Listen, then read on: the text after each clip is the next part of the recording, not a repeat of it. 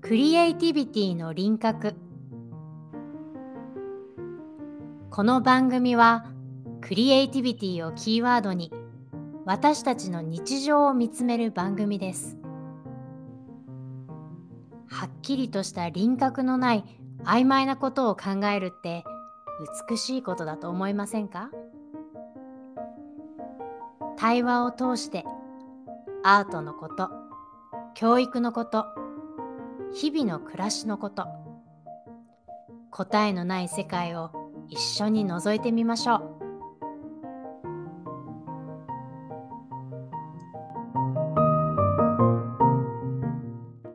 皆さんこんにちはこんにちは、サンダークリフさやかと大河内千秋です。はい、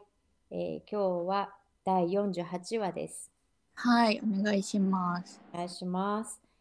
えっと、先週になりますが、また、あの幼稚園のね、グローバルワークショップにうん行ったので、その時のお話を今日も千秋ちゃんとしたいなと思います。はい、はい、今回はあのデンマークのアーティストがね、一緒にうん作った、あのワークショップだったんですけれども、はい。うん、なんとね、このワークショップ2時間あるんですよね。ねえ、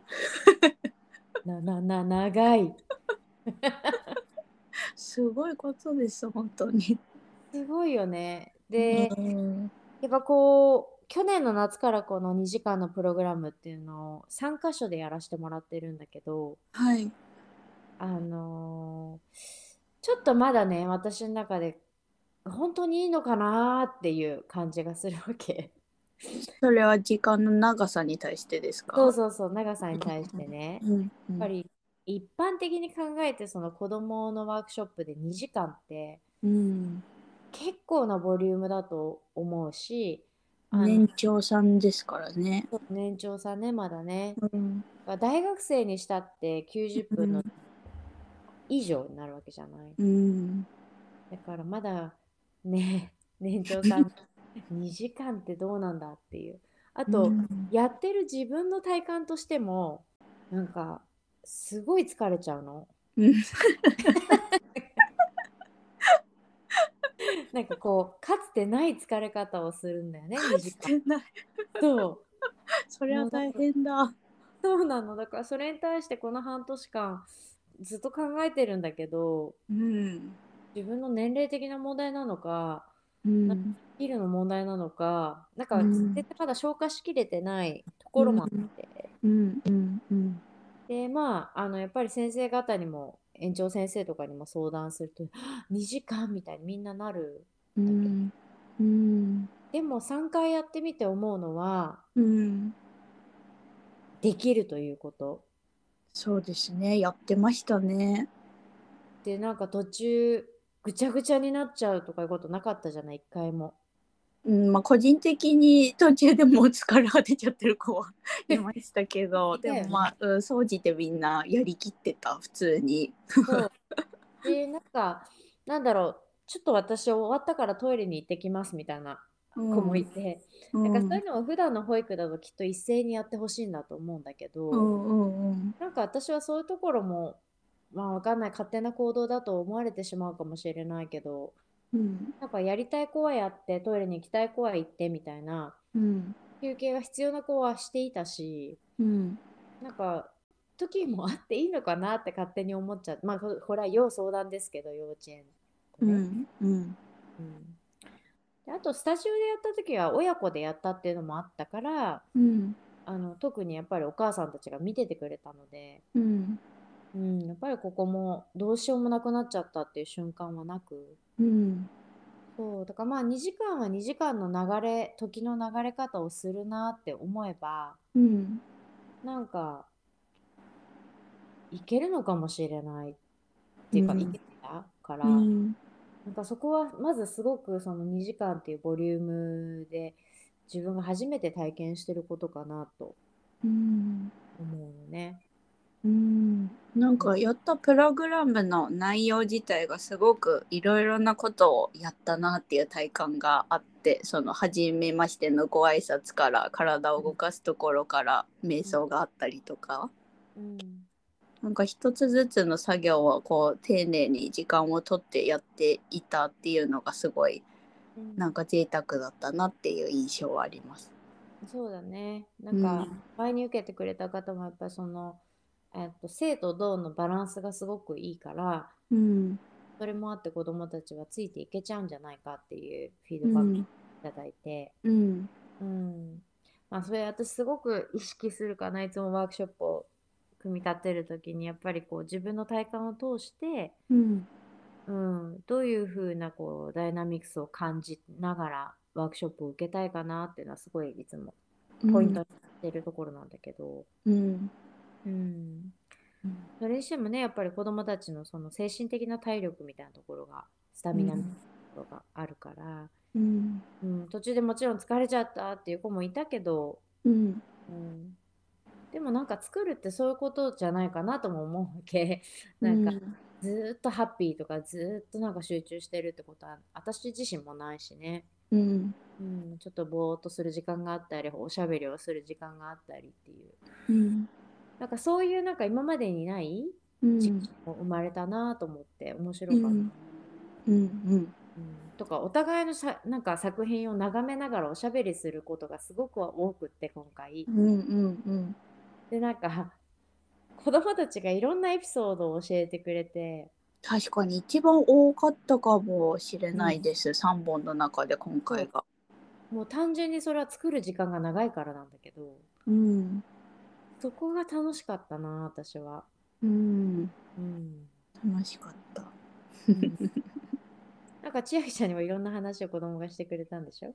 そうそうですよ。これをあのまあそのワークショップの内容自体はマンダブバッハの作品を見て、あの自分のその住んでる場所だったり行きたいところとかをポップアップカードにしていくっていう内容だったんですけど、うんなんかやっぱその行きたいところとか会いたい人とかを思い浮かべるときに結構私だったらデンマークのことを書いてこう作品を持って行っていてでうん他にも海外に行きたい子とかがいてそれが中国だったんですけどうんなんかそんな話から「えロシア?」みたいになってロシアと書いてる子はいないんだけどロシアには行きたくないだって戦争しているもんみたいな感じで、ウクライナのことをなんか責めてるんだよみたいな本当45人ぐらいで一気にその戦争の話になってそれは良くないよねみたいなディスカッションがこうパッと出てでもまたそれが収束してそれぞれ作っていく時間に戻ったりとかうんあともう一個面白かったのがその。うん私の今住んでいる、えっと、お家うもんポップアップカードにしていて、うんで私は今小さいアパートに一人で住んでいるんだよみたいな話から うん「一人で住んでるの寂しいね」って 言って「そうなんだよ」って言ってで言ってたらうんそしたら結婚して家族と一緒に住んだらいいよって男の子に言われて「そうだね家族と住みたいな」って言ったら「結婚すればいい」みたいになって。早くしなさいみたいで違う女の子にも「そう結婚すればいいでも誰と結婚するの?」って言われてそうそれが一番大事だねとか言ってでそしたらその子が「出会った人だね」って言っててめっちゃ占い師みたいなパンチのあることを言な。われて面「白いそうだよね出会った人だね」って言ってそう「でもあとはペットを飼うのもいい」とか言って具体的なアドバイ ス。寂しくないみたいな本当にでもミニ占いコーナーとか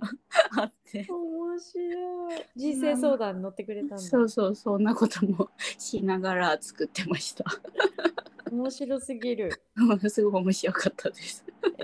えーなんかあとはなんかちょっと悲しいお話とかも聞こえてきたよね。そのう、んうん関係ですごく怒られちゃうんだみたいな子もいて、うんなんか全然普段私たちその子たちと時間を過ごさない。もう今年年3回このグローバルワークショップを通して会った子だ、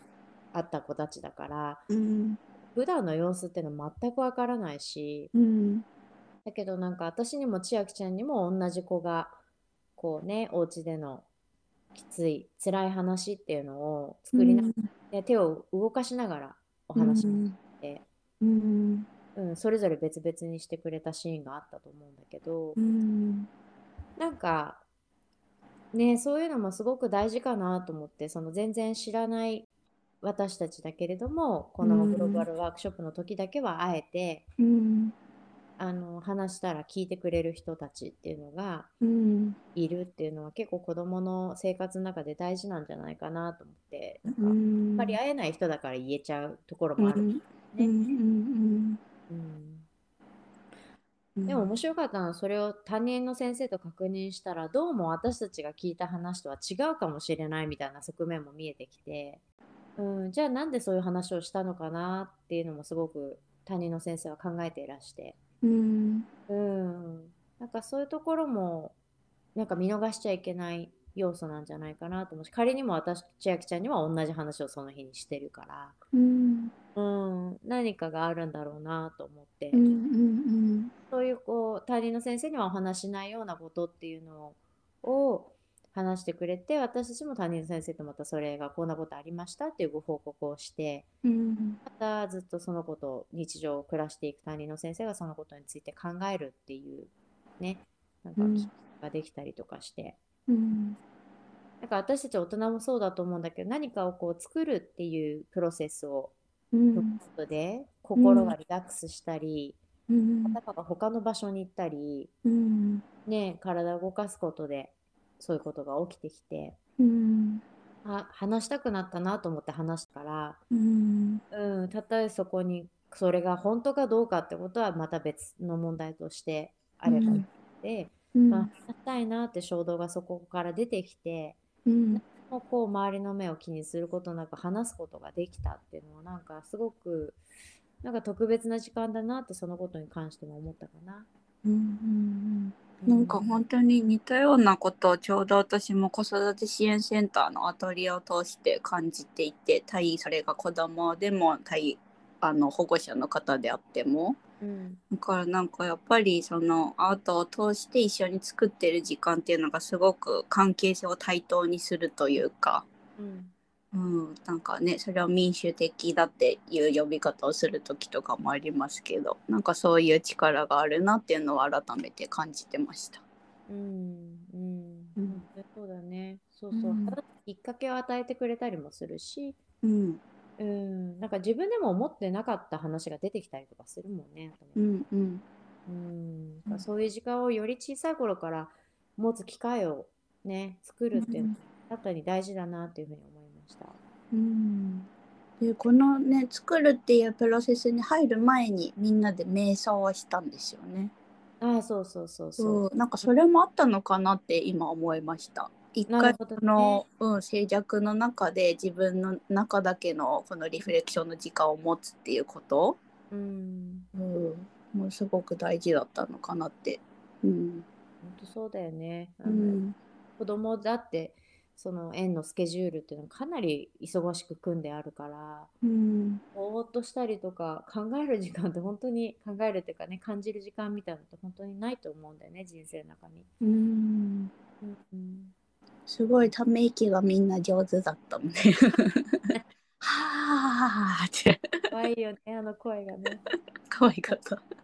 うん、あとはあれかなもう一つは最後に発表会をしたんだけれどもうんあのじゃあ発表会をしますって言ったらうんイエーイって喜ぶかと思ったらさうんそうだな34人の子たちがもうすぐに発表会は緊張するから嫌いって言ったの。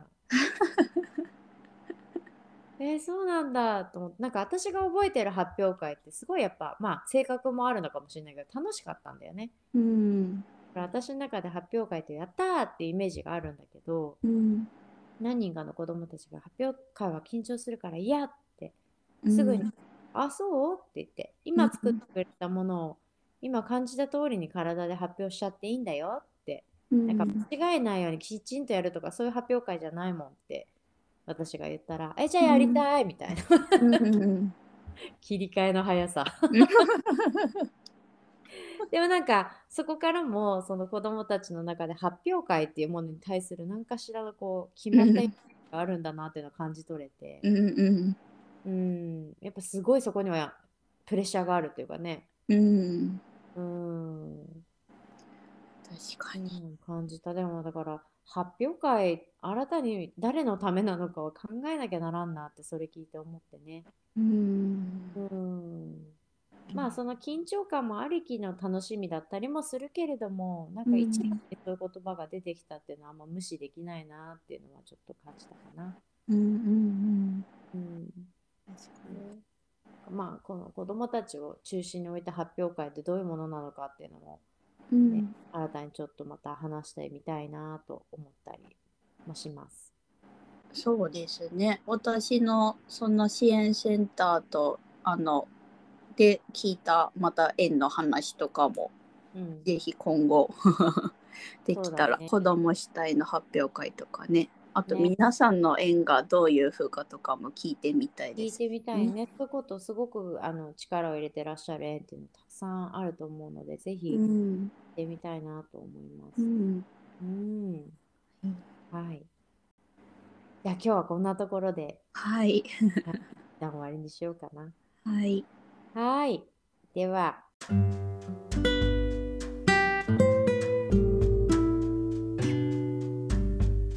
今日もありがとうございました。はい、ありがとうございました。次回お会いいたしましょう。はいさよならさよなら。